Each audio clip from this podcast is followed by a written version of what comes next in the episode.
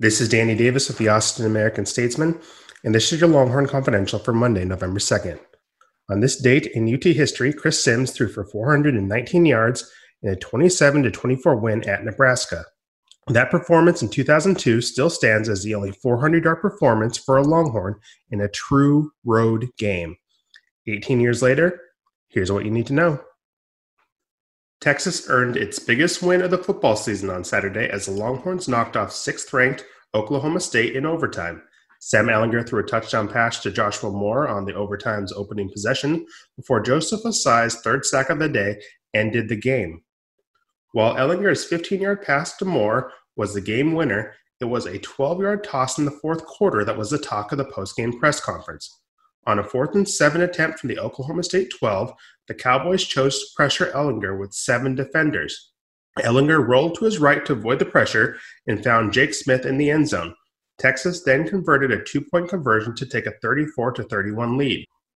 Over his four years at Texas, Sam Ehlinger has thrown for 88 touchdowns.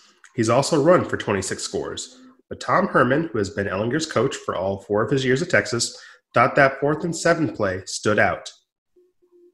And I thought that fourth down play, fourth and seven to Jake Smith, I thought that was the best play of his career. And I've known him for four and a half years. Feels like 40 and a half. But uh, to, to know that it was cover zero, uh, to know that we didn't have time on the clock to get into uh, any of our cover zero checks, to know that he was, uh, you know, going to be running for his life back there and finding a way to find Jake Smith in the end zone. I, he came off the sideline, and I told him, I said, that, that was the best play of your career. And um, unfortunately, we, uh, you know, I thought it might be the last time he saw the field, but we had to jog him back out in overtime, and, and he delivered uh, in overtime as well. Did Sam Ehlinger agree with his coach's ranking? Well, the quarterback was asked just that question in his post-game press conference on Saturday.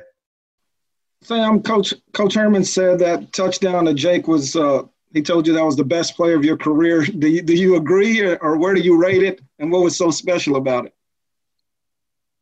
I don't know. I, there's so many emotions right now. I gotta let everything settle down and and um, you know be able to kind of step away from it and calm down before I can answer that question. But um, I, I, that's a great question. I don't know. I appreciate the I appreciate the the love, but I'm not sure about that.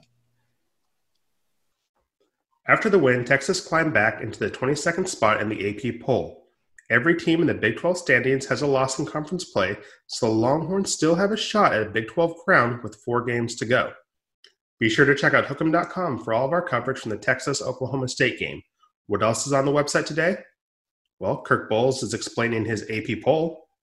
Mike Craven has grades for the Longhorns after their test against Oklahoma State. I also wrote about Joshua Moore's only catch on Saturday and the five key plays in UT's win. In other Texas news, Texas is now 4 4 in soccer after recording a 1 0 victory over Baylor on Friday. UT also had its women place second and its men finish third at the Big 12's cross country meet over the weekend. Let's check in on the Longhorns in the NFL. In a 28 24 loss to Pittsburgh, DeShon Elliott led Baltimore with his seven tackles. Malcolm Brown had 40 rushing yards for the Los Angeles Rams, and Tennessee running back D'Onta Foreman ran five times for 37 yards in his first game since 2018.